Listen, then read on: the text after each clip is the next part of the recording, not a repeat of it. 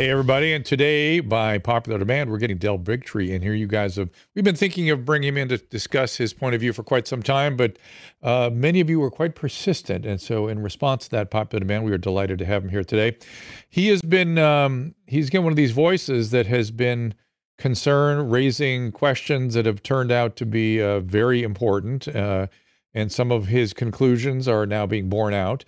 His uh, podcast. Oops, I want to make sure I get it. Is it the High Wire? Am I getting that right, everybody? Oh, there so. we go. Yep. Uh, the High Wire. It's the fastest growing program uh, with over in natural health, over 100 million views. He will be at the Conscious Life Expo, which is a four-day event in Los Angeles. He will be speaking on February 13th between noon and 1:30. If you want a chance to actually meet him in person. So here we go. We're going to sort of try to solve and figure out so many of the things that have had me shaking my head this entire last three years. And I know many of you are very concerned, particularly about vaccine injury and whatnot. So we'll try to get into all that right after this. Our laws, as it pertains to substances, are draconian and bizarre. The psychopaths start this way. He was an alcoholic because of social media and pornography, PTSD, love addiction, fentanyl and heroin. Ridiculous. I'm a, I'm a doctor for sake. Where the hell do you think I learned that? I'm just saying. You go to treatment before you kill people. I am a clinician. I observe things about these chemicals. Let's just deal with what's real. We used to get these calls on Loveline all the time. Educate adolescents and to prevent and to treat. If you have trouble you can't stop and you want help stop it, I can help. I got a lot to say. I got a lot more to say.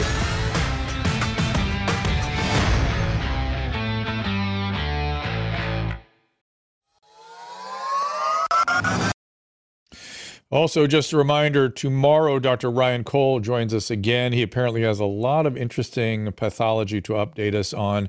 I still.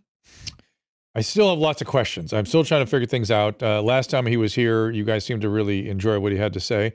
Jeff Deist on um, Thursday, it's going to be more of a talk about economics and uh, that sort of thing. And then on Tuesday, Susan, I see you have a something on hold there. Do you want to talk about that real quickly? Uh, no mic on. I know. There we go. uh, let's see. I see Lauren Boebert or Dave Rubin. Oh, Tuesday. Tuesday. The That's 7th. Monday. No, that's the following Monday. No, Following Tuesday. Tuesday we have. Um, Oh well, I shouldn't have. I shouldn't have. I know. Thanks for doing that. Well, no, no. The, the, the, schedule has been the schedule has been fluid and has been a moving target. I'm almost last gonna say. Uh, no, Boebert, I think was the 27th, but Okay, so I don't know. uh, Maybe it is there's- is the Come 7th. on. I see. uh, There's on my calendar. It says I don't know what you do. You have or it, Rubin. Caleb? Don't, so, Drew, Well, don't tell people what's on your calendar. Some of that stuff is still secret. Yeah, if So it says just if I it assumed says that was when it got to my calendar. I assumed it was right. don't tell well, them we this stuff. we're gonna try to get. Here's get. a here's a better idea. Don't put shit on my calendar before it's right. No, it's booked. I just nobody. I guess Michelle didn't put it in the in the schedule yet. So just, I'll let me find out. All right, let's do this. Let's bring our guest in uh, again, Del Bigtree, the High Wire. Uh, he's a voice you've wanted to hear more from, and today we're going to do it. Del, welcome to the program. do it. This is a bucket list Oh, moment. no. You know, you I had are. a I had a late night I had a late night gig where I would be listening to Loveline, kept me awake many day, many nights there. You and Evan Carolla, so it's kind of a it's a great moment to be here and get to, to speak to the man It's- himself. it is, isn't it uh, so odd though that now we can, you know, that that we we're in a radio studio with engineers and and and, and towers and infrastructure and all these people working there. Now it's just you and I in our little studios in Austin and it. LA. It's just we can do it ourselves. We don't need all that. Full circle. It's crazy. Indeed. So uh, I, I've spent the last three years just like shaking my head. I, so many things happened that I couldn't believe, and uh, I knew something was dreadfully, dreadfully wrong. And as a result of doing these live streams and interviewing lots of people, primarily those who were canceled, primarily the people who were silenced, I have learned a lot. Uh, and also, I'd say thank you to people that did FOIA suits and got emails and were able to sort of follow the the the history of what happened here there's a lot of bizarre decision making, a lot of uh, sort of random, uh, impulsive ideas that had no basis in science or anything else. And it feels, it seems as though that sort of evangelical, non science based decision making has carried really perhaps to the present moment. How, how do you see all this? Yeah, I mean, so so my background is as a as a medical journalist. I was a producer on the CBS Talks show The Doctors for many years. I won an Emmy award there. So my my focus has always been from a journalist perspective. And you've had great, you've had some great doctors. You have a great one coming on tomorrow, Dr. Ryan Cole. I too have been following many of these people. Dr. Peter McCullough, they've been laying out the science and the details. But I will say that the red flags went off for me fairly early on. Now, part of that is because um, I sort of catapulted myself out of television by daring to investigate vaccines in general. I won't get into the, the basis of that, but it was, it's, it's something that I know a lot about. And so when I started seeing people fall down in China, and we were seeing these videos, and you're asking this question is this real? Is this China trying to convince us of some story? And a lot of it didn't add up. And I'll admit, like right in the beginning, um, you know, I'm always cautious, and I was down with wearing a mask or doing whatever is necessary. We don't know what this virus is. I don't know what, I don't know how deadly it is. So early on, it all kind of seemed like it made sense, even though there was an argument seeming to happen in the White House on whether we're going to lock down airports or how bad it really is. And um, but it seemed to me that the, the numbers started rolling in, especially as we started seeing Italy. And though it was really catastrophic, it was very clear that it was affecting a very specific part of the population, usually over the age, as you know, somewhere around 70 or 80, and then with other comorbidities. Even Italy ultimately re- reported that though their death rates were really high, they were really saying that you could only really you know, attribute the death by COVID to about 8% of the numbers that were being told, that the rest had other major comorbidities. And so though, that's where my questions, you know, I started asking questions. This isn't making sense, especially, you know, now we're talking about where it's coming to America, it's coming out of Italy. And then weird things started happening. When you're watching in New York as you know, we knew the one thing you had to do is protect the seniors. I think the Great Barrington Declaration and all the scientists that sort of signed on to that had a really good point, which is let's take this seriously for the group of people it's affecting, and then the rest of us you know, need to build up our immunity and protect them. But it didn't seem to be that big an issue. It was very big for those that were elderly or had comorbidities. And then you saw these strange rules like forcing nursing homes in New York, this happened in several states, to take on sick patients after they'd been to the hospital. And it seemed to me that was like throwing a, a match into a dry, dry grass field. Why is that going on? Um, and you know, the, the, and then fairly quickly, the change in the the death certificate. This we were watching, and several doctors came onto my show. One, Scott Jensen, uh, up in Minnesota who who said they're changing the way we define death on the death certificates. And I, I, I speak in layman's terms. I'm not a doctor, but simply put, for those of us that have had family members maybe die of cancer or things like that in the hospital, usually they really die of pneumonia. I mean, it tends to be the case. Most of us would know, you know, they get pneumonia probably because they catch a virus. Their immune system's totally shot, whether they're on chemotherapy or not. But we don't say the pneumonia killed them. We don't really end up saying we don't replace the cancer. It's still they died of cancer. Their body was just so weak that they were vulnerable. Well, all of a sudden, the death certificates started changing how they wanted doctors reporting that. They didn't want cancer to really be the cause of death, the underlying cause of death. They said, make it COVID. And they went as far as to say, even if you haven't PCR tested the COVID, this is coming straight from the CDC, even if you haven't PCR yeah. tested the COVID, if you just assume it's COVID, make COVID the cause of death. Now, we are the United States of America. We're the home of, of Apple and IBM and Microsoft. We're into details and numbers. And as you know, the well, you know the I, am going to interrupt the data going I'm in, the better it comes out. Go ahead. Go ahead. I'm going to throw a little. I'm going to throw a little lighter fluid uh, on on what you were saying, which is, and this is this is some background you need. And of course, I I only have experience writing death certificates in California. Okay, let me tell you, unless things have changed dramatically, a physicians are giving little, given little or none, no education or instruction about how to fill out a death certificate. None. That certainly in my generation, none.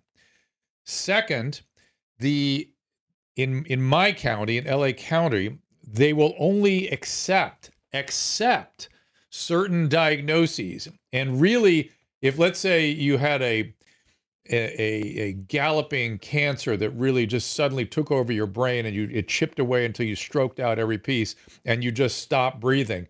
You died of that cancer. And there really wasn't anything else going on. You might say cerebrovascular disease or stroke as associated with it. They won't take that. They won't take pneumonia. They won't take aspiration.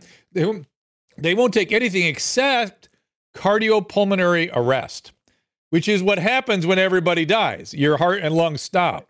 But that's the only thing you know they're going to take. And so, for cause of death, throughout as long as I've been practicing medicine, cardiopulmonary arrest is sort of what you so and then you're talking about data well then people go oh the leading cause of death. In women is heart disease. They all have their heart stops. Look at what happens here. It, it's such a mess. It's such a mess that this piece you're pointing at is just one piece of a system that is deeply deeply flawed. How they got people to manipulate the covid part they probably just said if you put covid in we'll accept the certificate. Otherwise we won't accept it. And one of the and one of the reasons and, and by the way if you don't accept the death certificate, you are condemning that patient and the family who don't like this to an autopsy. That's usually where it has to go. If you if you say, well, I, I can't put right. cardiopulmonary arrest, I had to put you know galloping whatever breast cancer or something. Um, I, I, I don't. Oh, that's it. How, how's the family going to feel about it? And by the way, we have a three month backlog on on post. So good luck. Good luck with that family. Right. Uh, they would like to be able to mourn the loss. It's terrible. It's a hideous system. I will say one thing uh, about the death certificate, though, that I'm sure is somehow connected to the diagnoses for which somebody is admitted to the hospital. People forget that as a convention, as a matter of convention, hospitals were allowed to put COVID as reason for admission to get a higher level of reimbursement in order to stay right. open because everyone was staying out of the hospital. So you would put COVID in to get the patient in, even though their mission might be for something unrelated. You still put COVID first. Well, I mean that's another. Can another. I say something point. too, really I mean, quick, look, just to interrupt sure. you guys? I'm sorry. Yeah. But remember when, and I don't know if this was folklore or, or truth, but remember they said that if you died of COVID, they would give you eight thousand dollars to bury your loved one, and it, I do so they remember. were reporting I never really it. saw that, but I remember. And I think that was also that kind of sort of something that spurred it along. That a would little certainly, if that were true, that certainly motivate you to to say. I Agree with it, yeah. Right. I mean, all these things you're trying to help families, you know, and in a time when the economics are desperate and things are, you know, and they're encouraging you to do this stuff. So it makes sense to me. Again, hospital, but we have to remember it was a convention to keep the hospitals open. Otherwise, hospitals would have closed. I mean, but why are they closing? I mean, you're a doctor. I have to ask that question. I mean, we have a bad cold going around. We didn't shut down hospitals during AIDS. We didn't shut down hospitals during the Spanish flu. We don't shut down hospitals. But in this case, this was so horrific and so terrifying. As you pointed out, we basically reduced our hospitals down to ICU beds because those are the only ones Yeah. that can really give you a ventilator. We're not using oxygen. We're not doing the things you would normally do when someone's coming with difficulty breathing. Let's start just giving them some oxygen. Uh, maybe they give them some steroids in their chest. You know, none of that is taking place. So you basically shut down, in many Yeah. cases, more than half the hospital. And then you say our, our hospitals are overrun.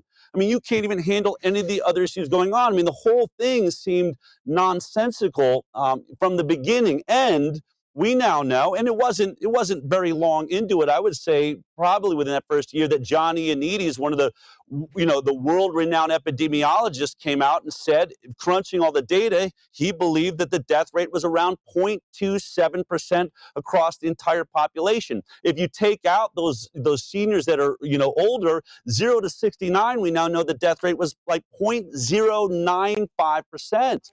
Um, that's a very very low death rate. I mean, at least it's it's it's lower than you would expect it to be if we're locking down hospitals, sending doctors home, only you know relying on ICU beds and, and building army tents, you know, in in Grant in the Right. Central Park. Right. Uh, That's right. And so, th- what I am deeply interested in, what I'm profoundly interested in, is what the hell happened. Well, what do we think happened? What? Why the hysteria? Now, I've got some ideas, um, but I'd love to hear your thoughts because because it was. Would we agree it was a, a hysteria?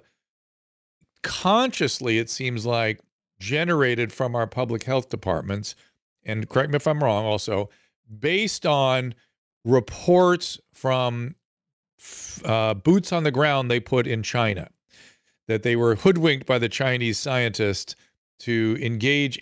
Plus, I'll add the fourth thing would be, for instance, Dr. Fauci and Dr. Birx were very much biased by their experience during the HIV epidemic. What are your thoughts?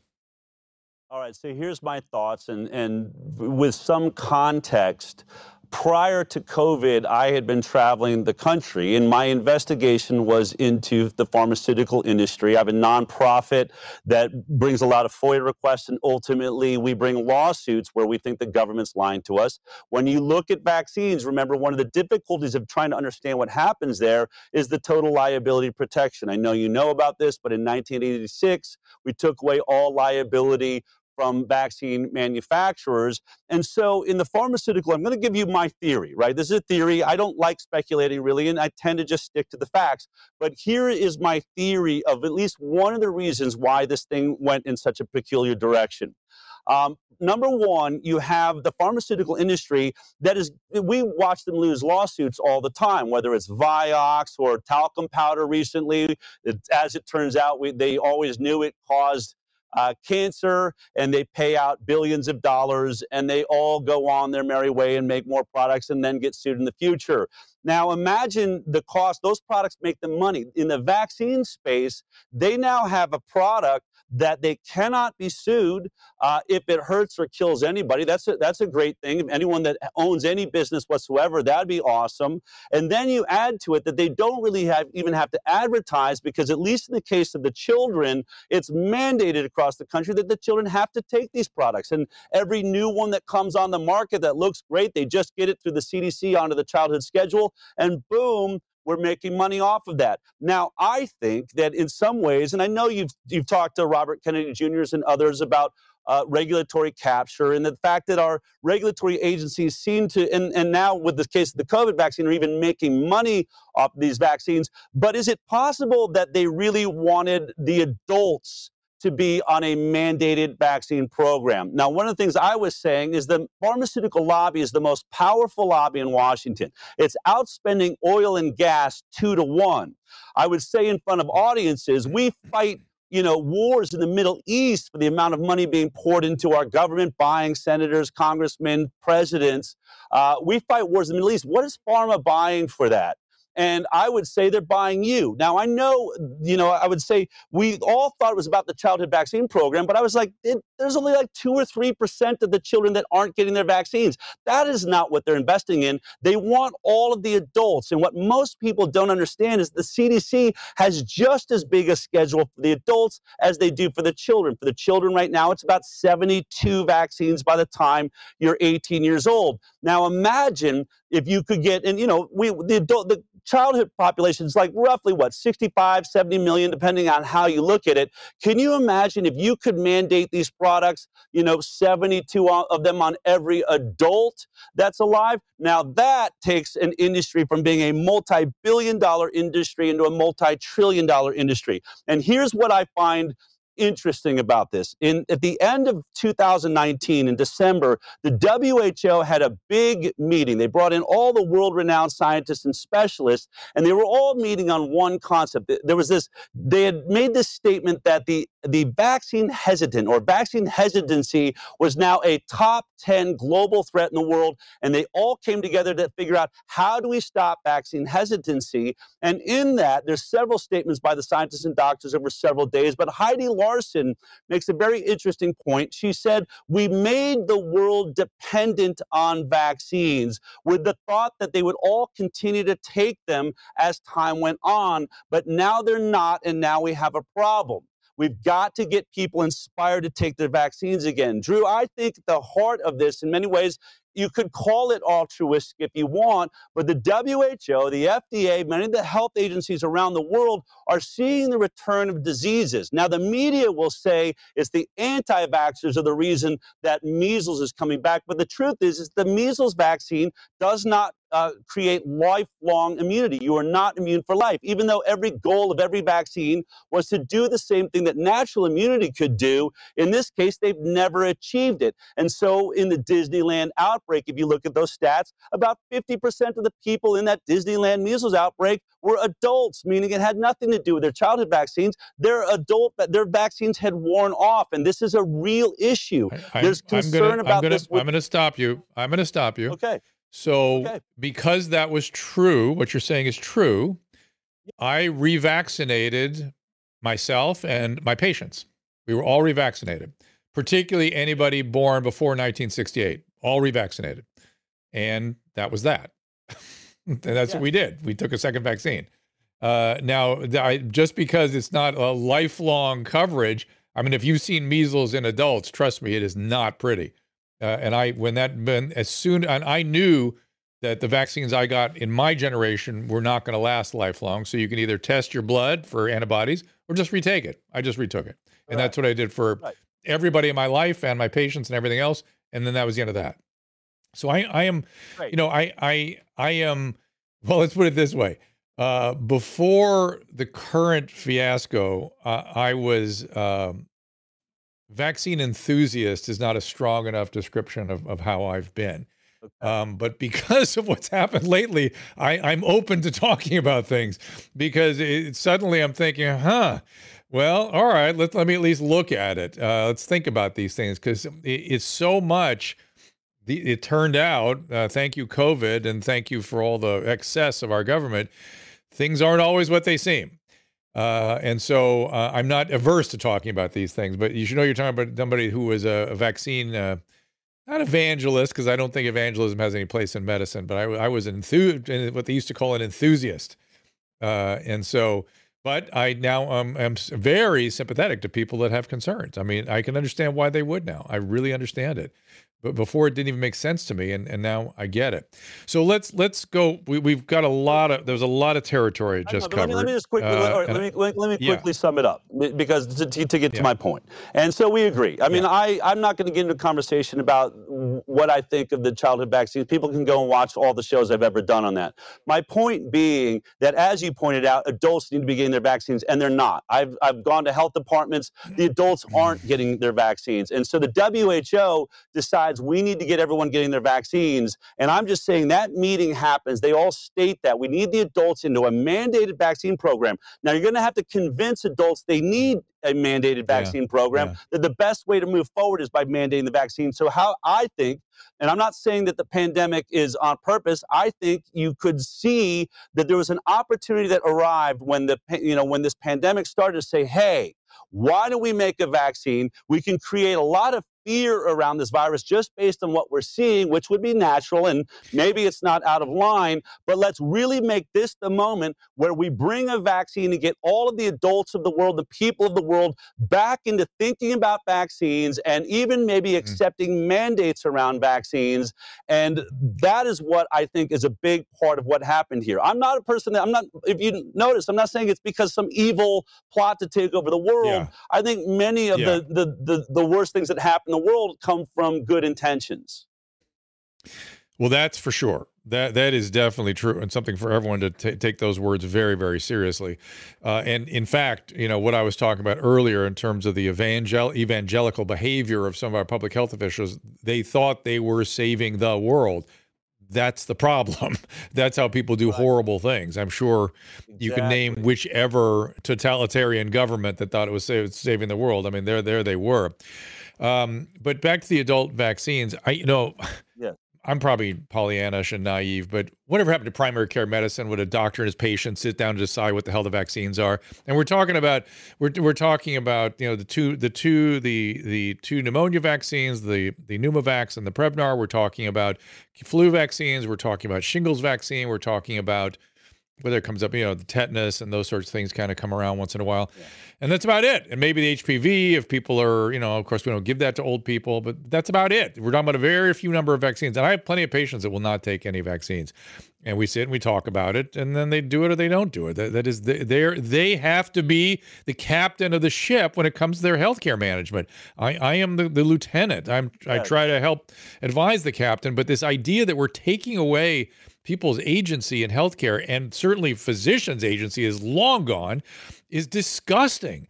And you have you have a concept. I guess you're actually speaking about medical freedom, right? I'm wondering if we're sort of Right. getting onto that topic here. Wha- What do you call that, and how, how do you characterize that? Look, I don't believe any product. I, I, I go by the Nuremberg Code. There's a reason why we had, you know, we tried the doctors in Nazi Germany.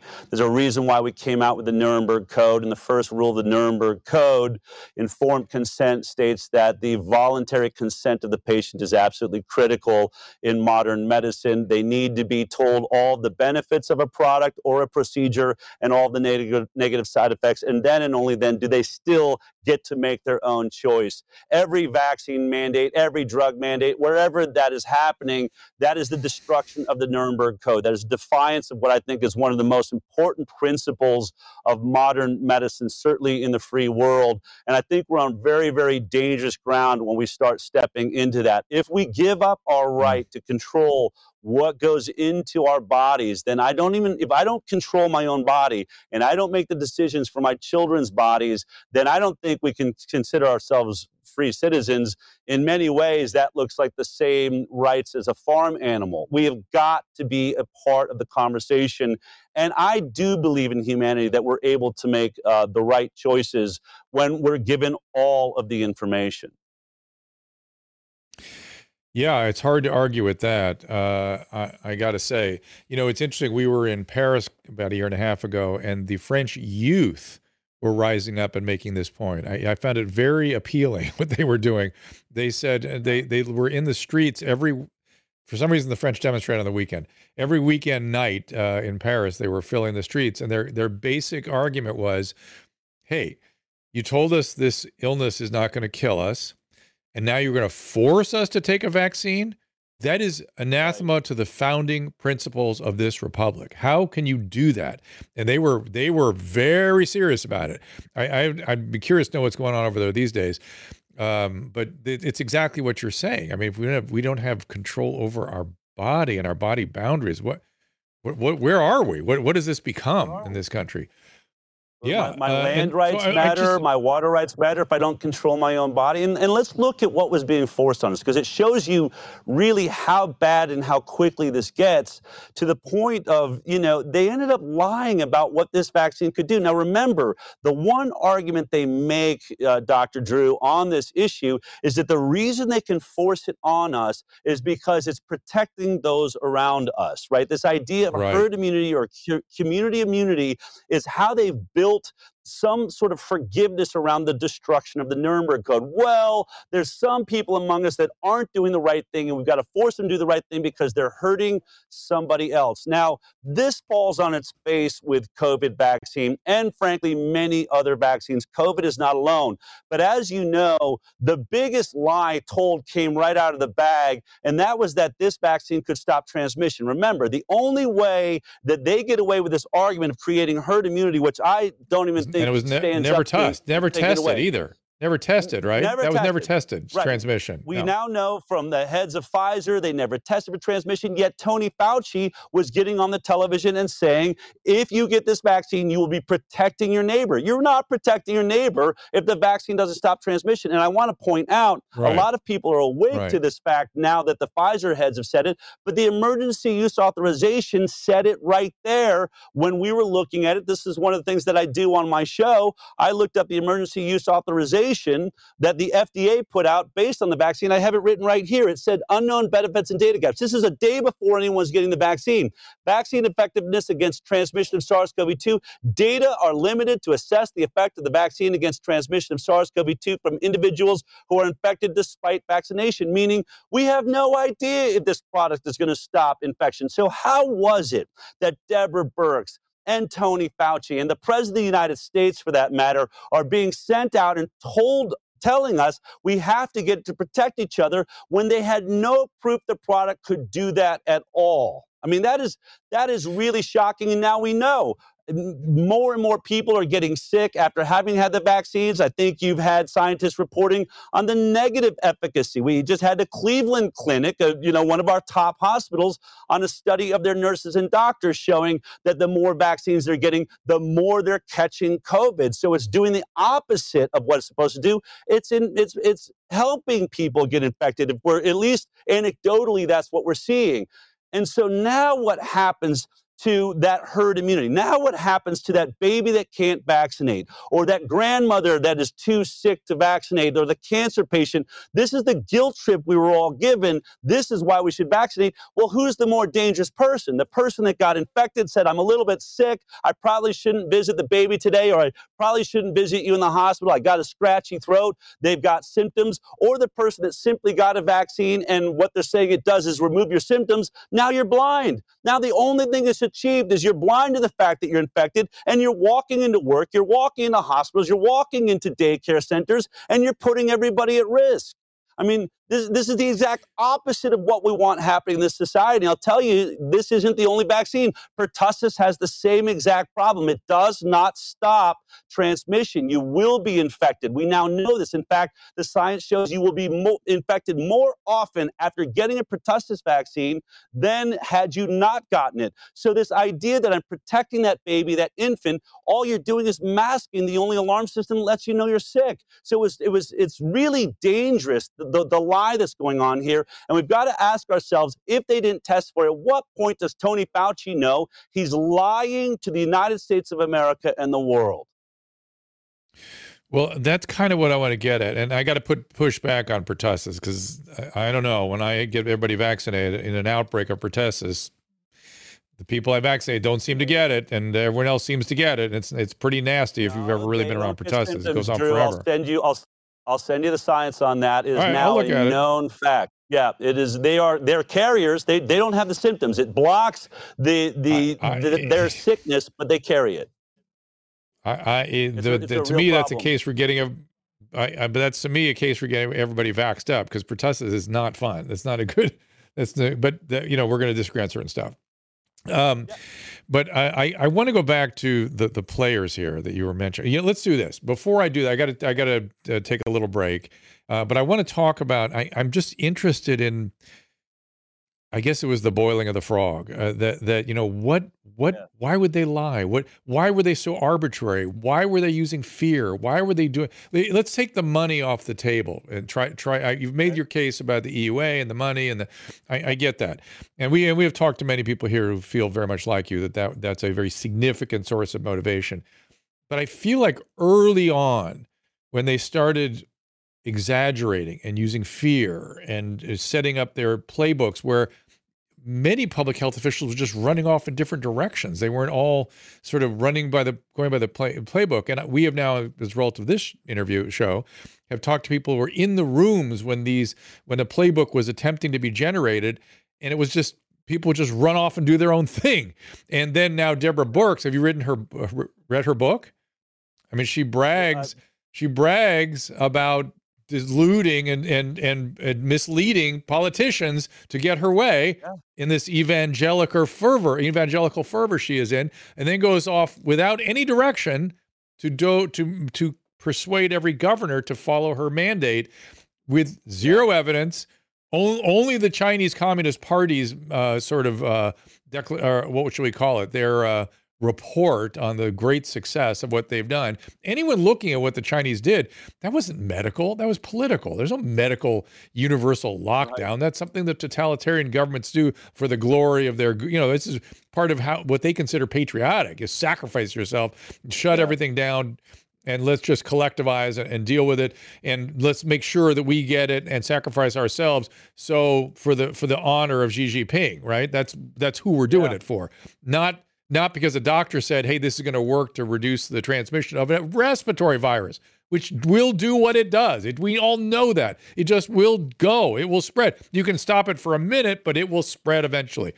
All right. My point is, what? Why were? Eh, think about this during the break. Why, why were these okay. people whom I have respected much of my career?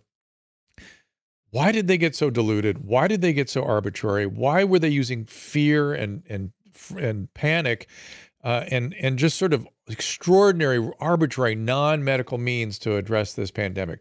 Del Bigtree, Dale, Dale, do you have a website? Would it be thehighwire.com? Is that where you want people to go? Highwire.com is the best place for people to check out what I'm doing.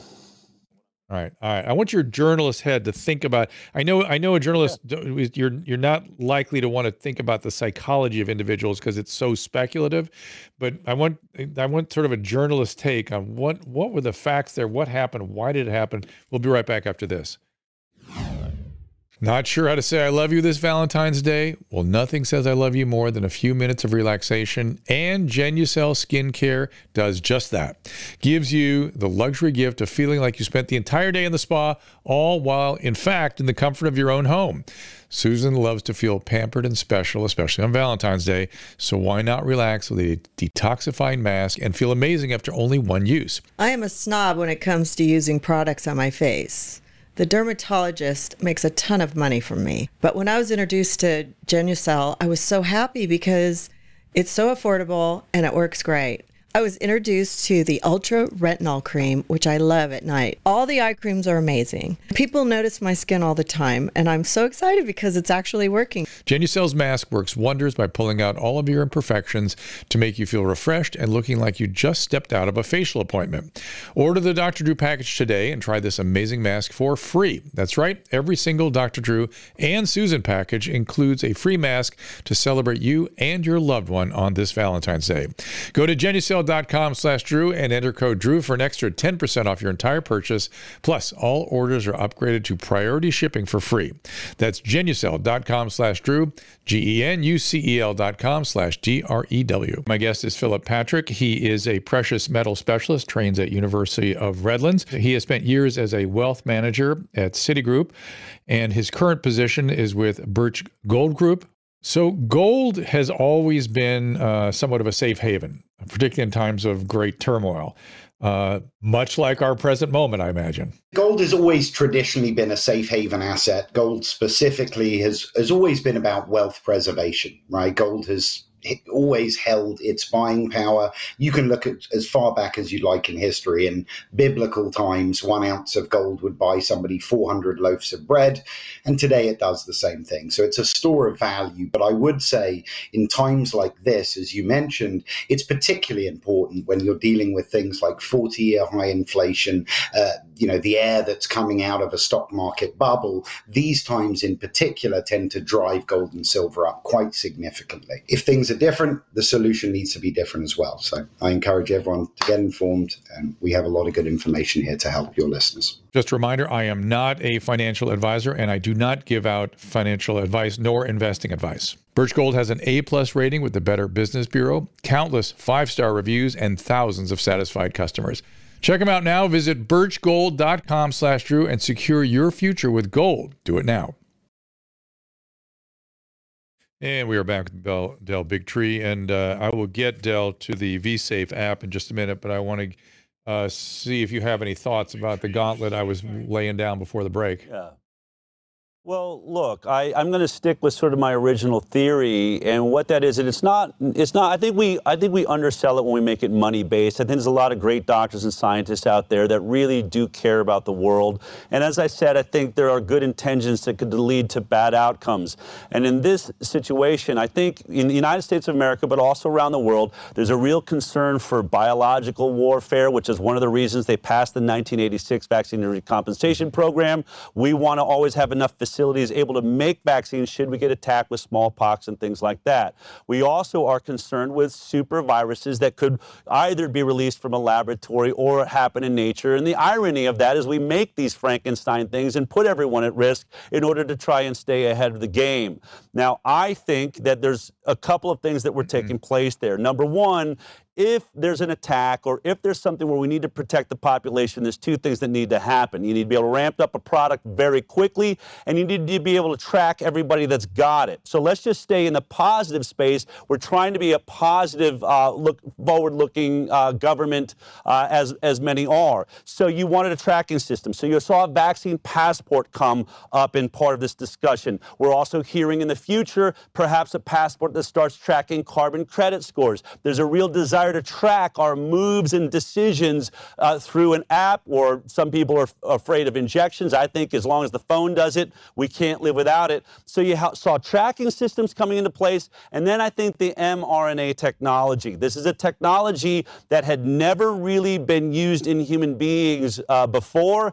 Uh, it comes from genetic splicing and, and, and decisions trying to use mRNA to uh, do gene therapies. A lot of people would say this should have been approved like a gene therapy, would have never been released if that group had had looked at it.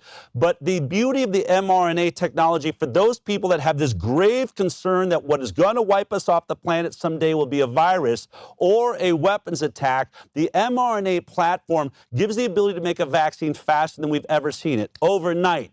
But the funding, Moderna had been playing with this for, you know, over a decade and failing at it, but they really loved it. And just prior to this COVID outbreak in the summer of 2019, suddenly Moderna has a breakthrough and they're able to make an mRNA vaccine technology that can create antibodies or get our body to react with antibodies. The beauty of this platform is literally it's almost like taking a computer code, wrapping it in a fatty lipid, and boom, you're ready to go. You don't have to grow it in eggs. You don't have to take all this time. So there was a real love of this technology. And I think the pandemic gave them the opportunity to pour billions and billions internationally into this technology to try and ramp it up. Now, the problem is, I don't think they got it there. I also th- think it was extremely dangerous to be delivering a technology this new that's spelunking the immune system in a way we've never done before, and then decide to give it to everybody. But this is where I think they're blind. I think they're blind with the idea of a vaccine that can ramp up overnight.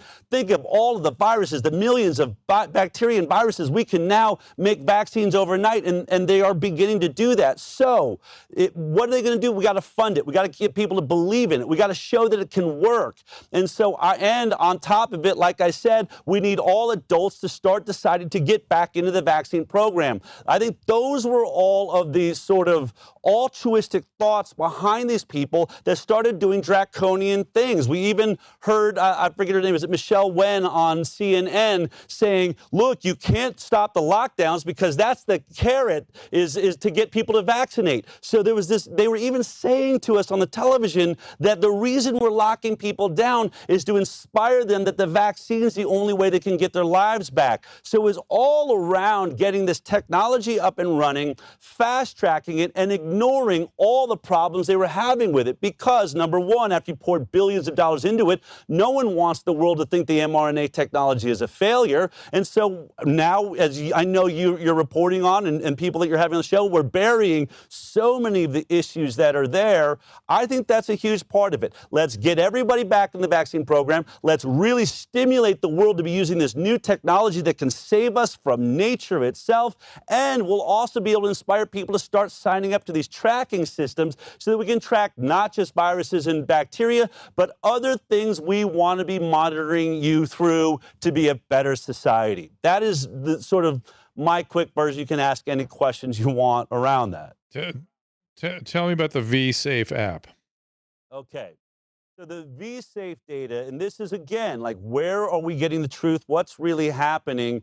Uh, one of the things my nonprofit does is we bring a lot of lawsuits. Uh, we spend millions of dollars suing really the government since liability has been taken away from the manufacturer. We decided let's sue Health and Human Services. So we've won against HHS, CDC, FDA, uh, the National Institute of Health. One of our cases was for the V-Safe data. Now the V-Safe data was an app that was built uh, for the COVID 19 vaccine specifically. You're aware of the VAERS, the Vaccine Adverse Events Reporting System. That's our passive re- recording sy- reporting system for all vaccine injury. But we wanted something more specific, especially because, in many ways, we're turning the United States of America and the world, for that matter, into a giant test group. And so we needed something to monitor how well it was going. This app was designed to do that. It was supposed to be a quick response app so that we could see if there was any problems in the release in the population. Well, this app was built and 10 million users signed up for it. 10 million people that got the vaccine. Many were offered it. You had to sign on to it. They signed up to use this app. So 10 million people got the app and it basically set up two sections that were asking you fill in the box questions, right? Part number one asked every day of the first week, you know, are you having symptoms? And it, it listed the symptoms headache, you know, uh, chills, fever, things like that, uh, uh, uh, pain in the arm, all things that, by, let, let's be honest, were all things that were what you would report if the vaccine was working. In fact, all the people that reported and checked that box, the CDC and the FDA, they all said, oh, that's great. It just shows that your body is being stimulated by the vaccine. So, what was the point in asking those questions? Then you have the next set of boxes, three boxes and they asked really important this is the most important question did you seek hospitalization or medical care? Did you uh, were you unable to go to work or go to school or were you unable to perform daily functions? Okay those were the three boxes. Well we fought for a year they fought back not giving us this data. This is our remember they work for us. This is our government. This is supposed to be our data. Why did they wait a year and we sued from multiple directions we finally got it, and here's what we discovered right off the bat that out of the 10 million people that signed up to this, you know, 780,000 of them reported that they sought medical care uh, and hospitalization and or hospitalization after vaccination. That's 7.7%. That's astronomical when we think of, of, of vaccines. 7.7% had to go to an urgent care or a hospital to deal with some issue that we were having. That's huge. Then when we look at whether or not they could go to school or to work or couldn't perform daily functions, 25% filled out that part of uh, the boxes. So we now know that out of the 10 million, nearly 30% of them couldn't get through daily functions, couldn't go to work or school, or in the worst case scenario, 7.7% sought medical care. That's a disaster. And now we know why the CDC was trying to keep that data from getting to us. Now, let me explain where we really start seeing, I think, whether it's sinister or not, a real decision to not be forthcoming. And this is it why isn't this app, as I'm sure you're asking yourself, why isn't it have it check the box for myocarditis? Why isn't there pericard- pericarditis or blood clots or thrombocytopenia or anaphylaxis? These were all things we knew really early on. And if this is your rapid response app system, shouldn't that be exactly the questions you're asking about so we can find out how many people are having that issue? Well, they even sat down. We've got through FOIA requests. We know that they wrote out exactly that. They put adverse events of special interest, and they listed all of those special interest uh, injuries that they knew could happen. And then they made a table of it, all while building the app. But in the end, they never had the app ask those questions. I think we've got to ask ourselves why. It's like you don't want to know the truth. And so, to finish this up, uh, Dr. Drew, instead of asking all the important questions of all the side effects we knew existed, they leave an open box that you could fill in up to 250 words. This is the part of it that we are still suing for. They are refusing to give it to us right now. And in that box, we know there are 7 million entries in this open text box box. So we're well beyond, you know, swelling in the arm and headache and fever. Whatever people are writing this box, obviously they are taking it very seriously. And so we want that data. And ironically, you know what they're saying, Dr. Drew? They're saying we don't have the time to go through and remove the personal information from those text boxes. I can't imagine how many people are putting their phone number and name in a text box that's basically saying, I'm on my way to the hospital or I need real help. But they're saying we don't have time for that. But here's what they said they will do. They will break down every one of those, you know, you know, 7 million inserts down to a code. They want to give us a medical code that'll just say, you know, heart problem or whatever it is. So you have the time to break down these paragraphs into a medical code, which would obviously take a team of people, but you don't have time to just take out whatever personal ID they randomly put in there. It makes no sense. And I think that inside those boxes is the real truth of what's going on here. But we shouldn't even have to be that far. If 30% of the people couldn't get through the day, now imagine all the military. And we, are, we have funded the Army case, and we, we helped stop the forced vaccination in the Army, especially those that got religious exemption. There's the Air Force case. The argument with the military is we need them ready to go, ready to fight. That's why they have to get this vaccine. They can't have a religious exemption. Well, if that's the case, we know that 30% can't go out and fight. They can't even go to work or school school and are probably on their way to the hospital. This whole thing is totally insane. And I think it's really going to destroy confidence in COVID vaccine for sure, probably the entire vaccine program, and maybe in our government if they don't start being honest with us. Right. So, so uh, there's two things in what you've just said that I think are very important. One is that the, the big, if you had to sort of pick a, a headline of, of where they went off the rail, the lack of transparency is just bizarre. It's just, it's sort of, again, it's sort of disgusting. What, what you can't handle the truth? Is that what they're telling us? The, the tra- lack of transparency doesn't make any sense to me. And then the other question you asked, you asked was why? Why are they doing this? Why, like, for instance, the question I'm constantly asking if the risk to a, let's say, an adolescent male or young adult male of COVID is approaching zero, it's very remote, it's very unlikely to cause significant in, uh, illness. Why are they pushing so hard on the vaccine, especially given what we think we're seeing, which is seems to be more myocarditis and supraventricular arrhythmias and all kinds of things that that suddenly I'm seeing a lot of. So, A, why? And B, where's the data on that? I mean, is there more sudden death? Is there more myocarditis? How what is the risk reward of giving a 32 year old a vaccine? How are we supposed to figure that out? Back to your Nuremberg code. How do I give informed consent to a 30 year old when I don't have the data and I'm confused about it? I can't and I can't seem to get the questions answered. What do you say to that? Well, well, what I would say to that is that is how this whole game is played. It's actually been played with the entire vaccine program. I know because I have a team of scientists and doctors around the world that's read every single trial of every single vaccine. And you'd be shocked to know that this COVID vaccine trial is one of the best that was ever done. We've never had a trial this large of any of the childhood vaccines. It has never gone on as long as this trial has. And in this case, we used a saline placebo. And one of the things that Robert Kennedy Jr. and I, we were asked by Donald Trump to go and speak with the people at the NIH. We spoke to Tony Fauci, Francis Collins, and we said, why can't we find a single saline placebo study of any of the childhood vaccines? And, as it turns out, they've never been done. They're not doing the proper science, and I, you know, and so what it comes down to is they won't do the science. We asked them. They said we can't do a placebo study of a vaccine because it would be unethical. And this points to your religious perspective of this program program, meaning we believe this product is so great, even the moment it's created, when we look at Gardasil vaccine, for, for instance, the first time we're going to try and vaccinate for cancer, we believe it's so great before we've ever tested it that to have a placebo group that we deny this life saving product would just be unethical. And then we went on to say, well, then you are sitting on the vaccine safety data link database. They have 10 million people in a database.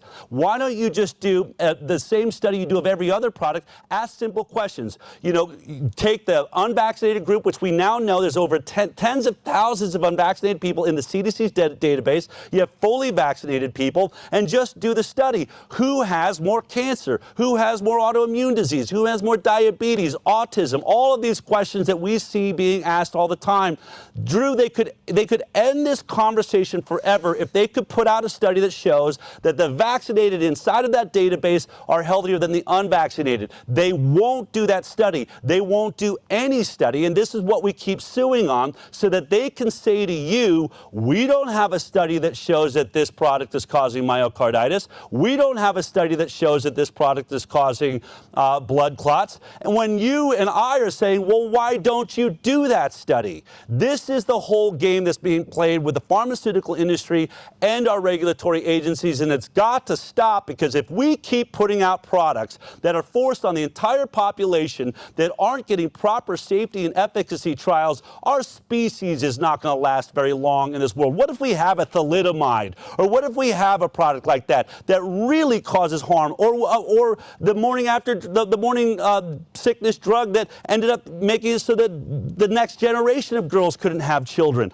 All of this should be a concern for us. We cannot be rushing the, proper, the, the process of safety trials. And we've got to be demanding that our regulatory agencies do the exact studies we're all curious about. We want a myocarditis study right away, and I just found out the FDA had asked Pfizer to do that. It was supposed to be released in 2022. Now they're pushing back the release to 2023, and we got to ask ourselves why. What are they seeing in that study that they don't want us to see?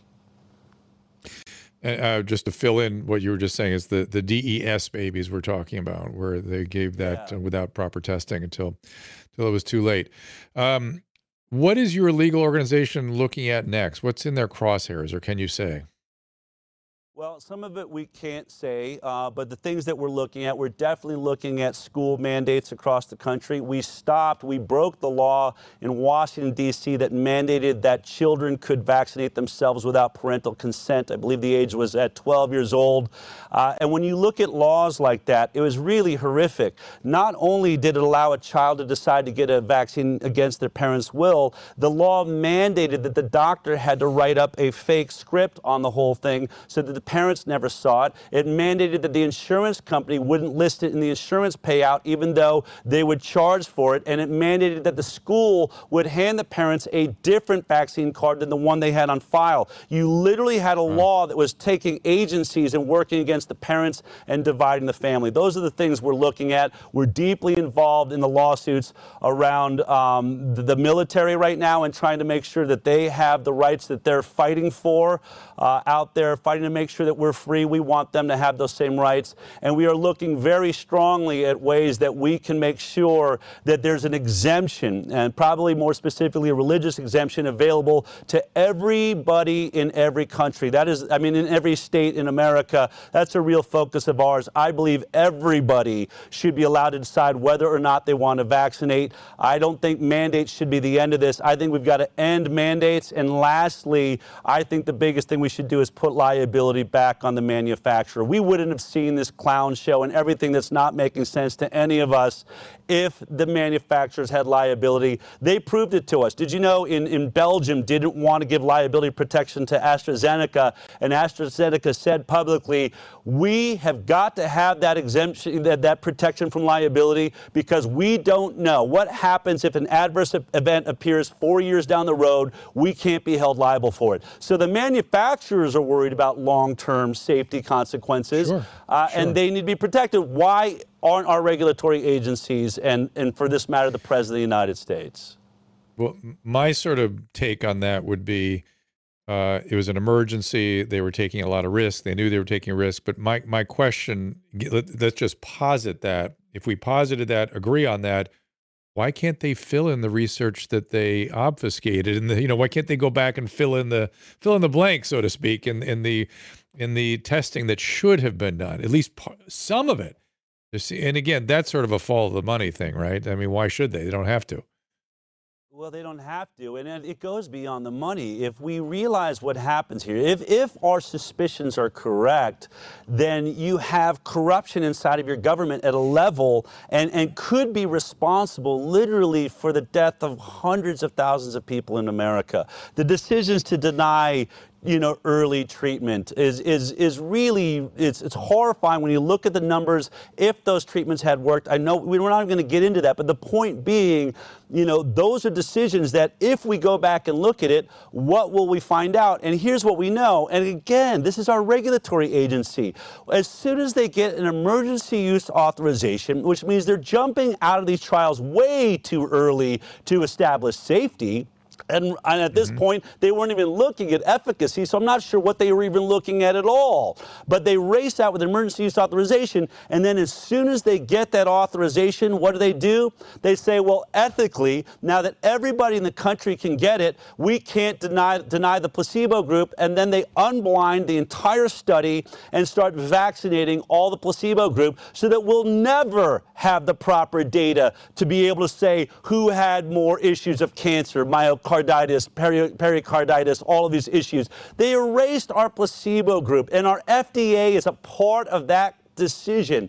And now that the vaccine's out, we can't ever go back and start a new placebo group because that would really be unethical. They know this. They're tying our hands and feet around doing proper evidence-based science. It's it's a disaster and we really need to clean house on our regulatory agencies that are allowing this to happen. Are you up to take some calls? I am. Okay. I, I just I want you to think about something. I'm just gonna my my audience here has heard me talk about this, but I, I've got to tell you because I lived through these different. You know, I've practiced medicine for almost 40 years, so I've seen all these crazy things come and go. But but this the the behavior and the playbook for this pandemic, as I look back on it now, is line and verse exactly what happened during the opioid epidemic. We had mm. people well meaning who became evangelical, who captured the regulatory agencies, captured the VA, captured the CMA, cap- captured all the organizations that supervise physicians. Physicians were silenced, mandated, and off we went.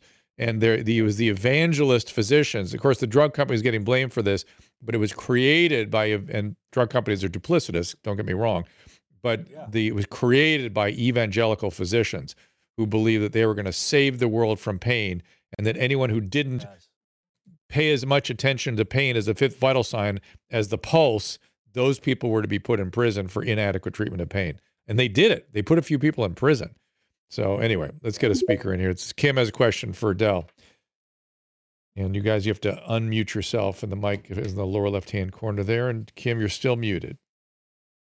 Hi there. Um, thank thank you for hosting this space. Um, I've enjoyed listening in. I came in a little bit late, so I apologize if you guys discussed this already. But with the new universal unvax codes that they're trying to get doctors to use, um, I assume that some of it's for nefarious reasons. But I wonder, would it help with the vax versus unvax study? Because now they're going to be able to track the the health conditions of the unvaxxed compared to the vaxxed. What are your thoughts on They, that? they might, and it also occurred to me when I when I saw that coming around. I thought, I think what that's all about is doctors are going to be perhaps mandated to bring patients in with that code to counsel them, uh, which is kind of interesting. I, I see that in the down the road here. But Del, go ahead. Yeah, I mean, it's crazy that we're getting our own medical condition code for those that aren't, you know, vaccinating. Um, I think it's a dangerous step, and it's pointing to the whole issue I'm talking about is tracking systems. This is really where we're moving into this dystopian world where they want to track not only as as uh, Yuval Noah Harari, a big spokesperson for the World Economic Forum, brags about the fact that they don't want to just track where we are; they want to track what's under our skin, what's happening with our, you know, our bio information. Our governments want that. I can't blame them for wanting it. You know, it's just like having a child that you control and you discipline in a way that they don't speak up or do anything. Doesn't matter if they don't go on to be productive adults. At least you have silence in your house and you're in full control. But there's a reason our country is founded on a different set of principles, which is freedom.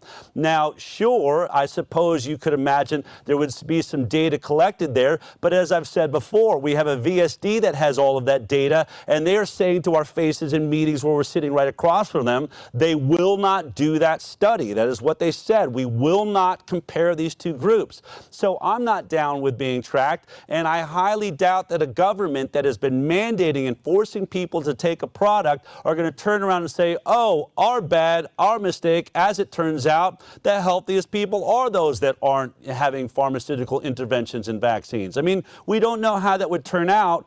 I have to assume that study's already been done. I'll be honest with you, because people will say to me, Del, why do you keep demanding that the CDC do a vaccinated versus unvaccinated study? You know they're going to try and manipulate that study. And I say, I guarantee you they must have done that study 50 times sideways because they know the moment they could show us a study that shows the vaccinated are healthier, they would parade it over every headline in the world and shut Del Bigtree up and Robert Kennedy Jr. up and every other doctor True. that's now starting to ask questions. They would shut us up. Plus- There's a reason they're not doing that study. Plus the legality be- behind it. Nobody's going to admit it because then they're just going to get sued left and right, like over and over again. Barbara, you're up as a speaker. You just mute your unmute your mic there for us.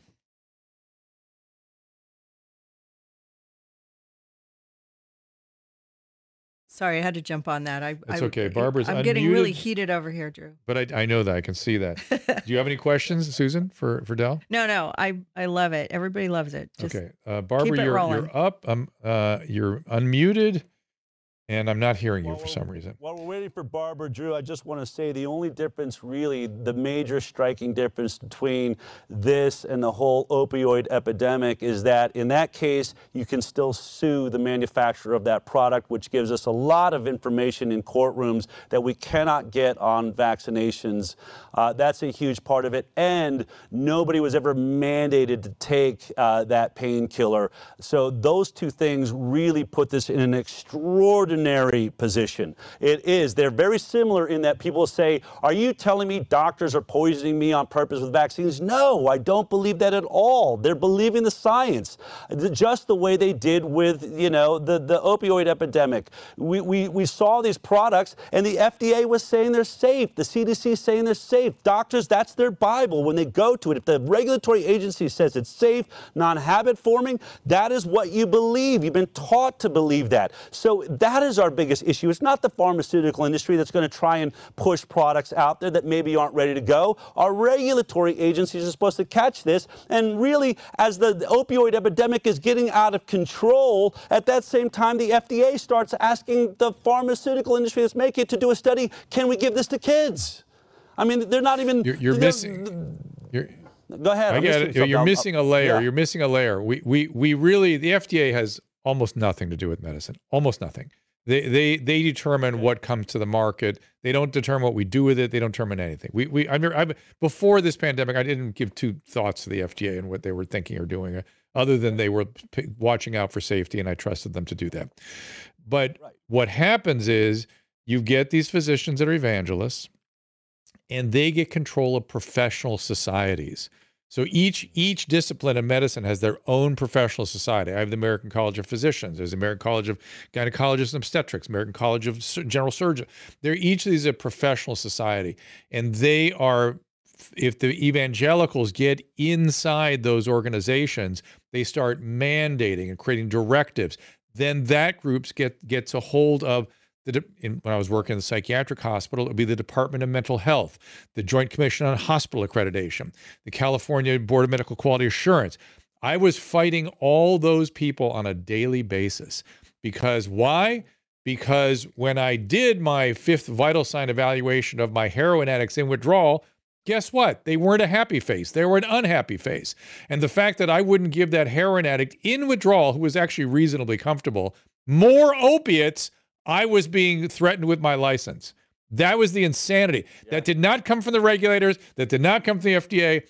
That came from the Joint Commission. That came from my professional societies. Came from pain medical organizations. And it, it's it, that's how they really do their magic. And if you notice, that's what happened here. People were silenced. People's medical license were challenged. They they know they just it's a playbook. I, I don't know if people consciously know that they're following a playbook, but this is how it happens each and every time. It is. It was. I seem to have lost. Dr. Dr. Paul Thomas um, up in Oregon was did a vax versus unvaccinated study inside his own practice of over, you know, he had over a thousand patients for doing that study and saying, just I have those that come in that don't want them. Here's that did. Here's what I'm seeing. You know, health, asthma, all these issues.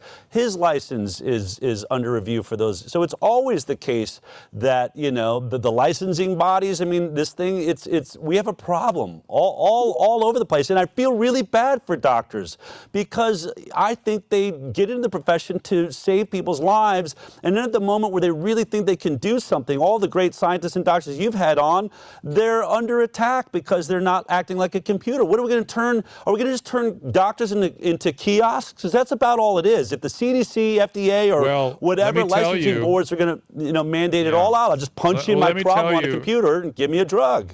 Well, it's clear to me that I did primary care eh, for many years as part of what I did. And it's very clear to me that the, again, there's a playbook underway that's pretty clear is that I was trained in critical thought and very careful artistry of applying my judgment. You no longer hear about the art of medicine. That is not a term you hear any longer.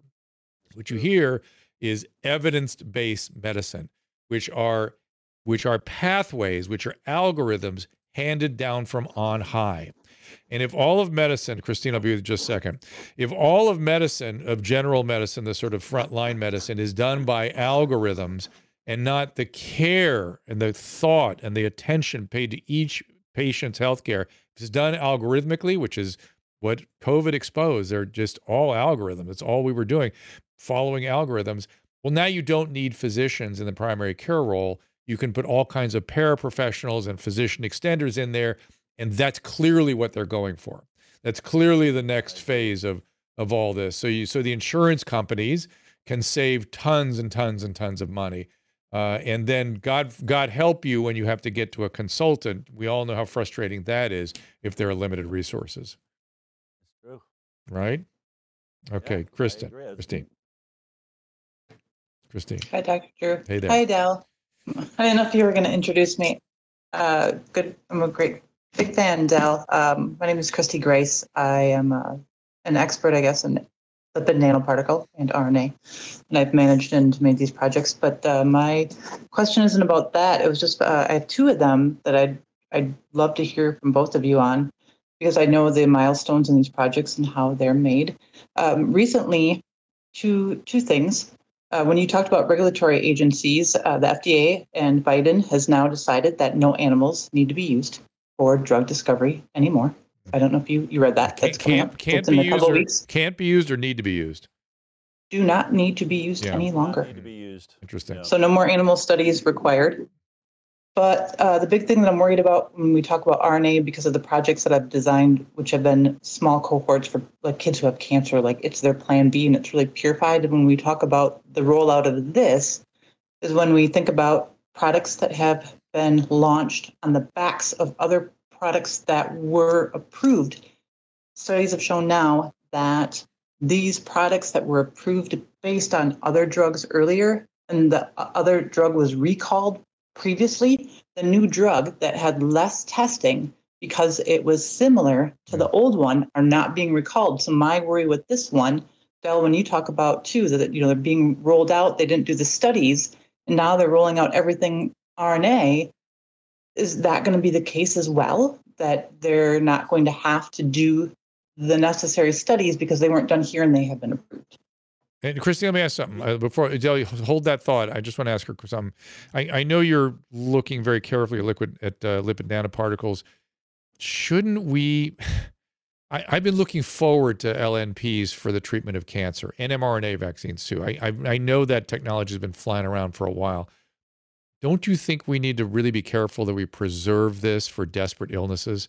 Not, not that we only That's use it the desperate projects illnesses, I've done. but what I'm saying is, I'm so fearful it's going to get such a black eye that all of it's going to, you know, we're going to throw the baby out with the bathwater. So I just want to make sure you agreed with that.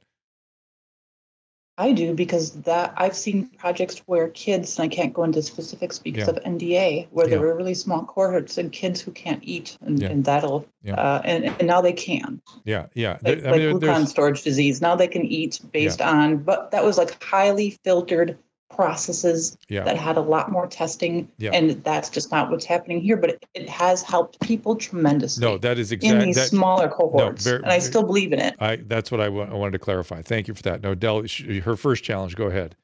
Yeah, well, I mean, and I think she's absolutely right, and it is a huge concern. We already see the writing on the wall. They want to approve, first of all, when we're watching these boosters being approved on the safety of the previous product. I mean, now you're mixing two different variants. What does that do in the body? We should have brand new studies and trials. We didn't get them. We're not going to get these things. Now we see mRNA uh, technology vaccines looking at all sorts of other diseases, and they're wa- going to want to say, well, it's the same thing. It's already been approved for safety uh, using the COVID vaccine. And the irony of that is we all watch them not do the proper study, jump out in the middle of an emergency use authorization. We have no long term data on how this is, is going to uh, affect us. And they're going to use that data to say all mRNA vaccines are safe. We already see the writing. There's, there's scientists that are stating exactly that. But by the way, it's, there's nothing new. That's been my point from the beginning. This is exactly how every vaccine has been approved so far. They compare it to another vaccine, not to a saline placebo. Nobody ever started from scratch.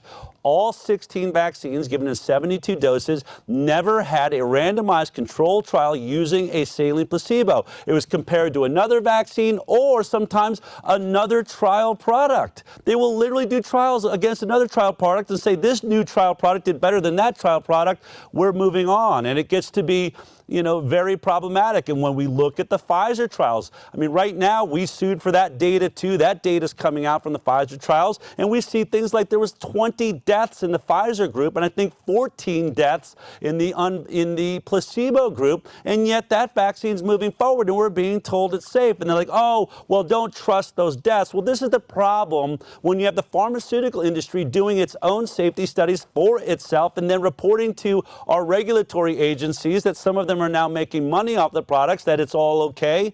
And I think to finish it up, Dr. Drew, the most terrifying thing to me, and you, you want to ask about a red flag, was when I was watching the head of the FDA and, and Tony Fauci excited and jumping up and down, promising me that I would be getting a COVID vaccine within the year while they were still in phase one and two trials. Why is my regulatory agency promising me this product's going to be in my hands within the year? It's not been successful for over a decade. Every coronavirus vaccine attempt for 20 years was an absolute failure. And yet, my regulatory agencies are excited and telling me, get ready, we're going to get this to you. No, no, no, no, no, no.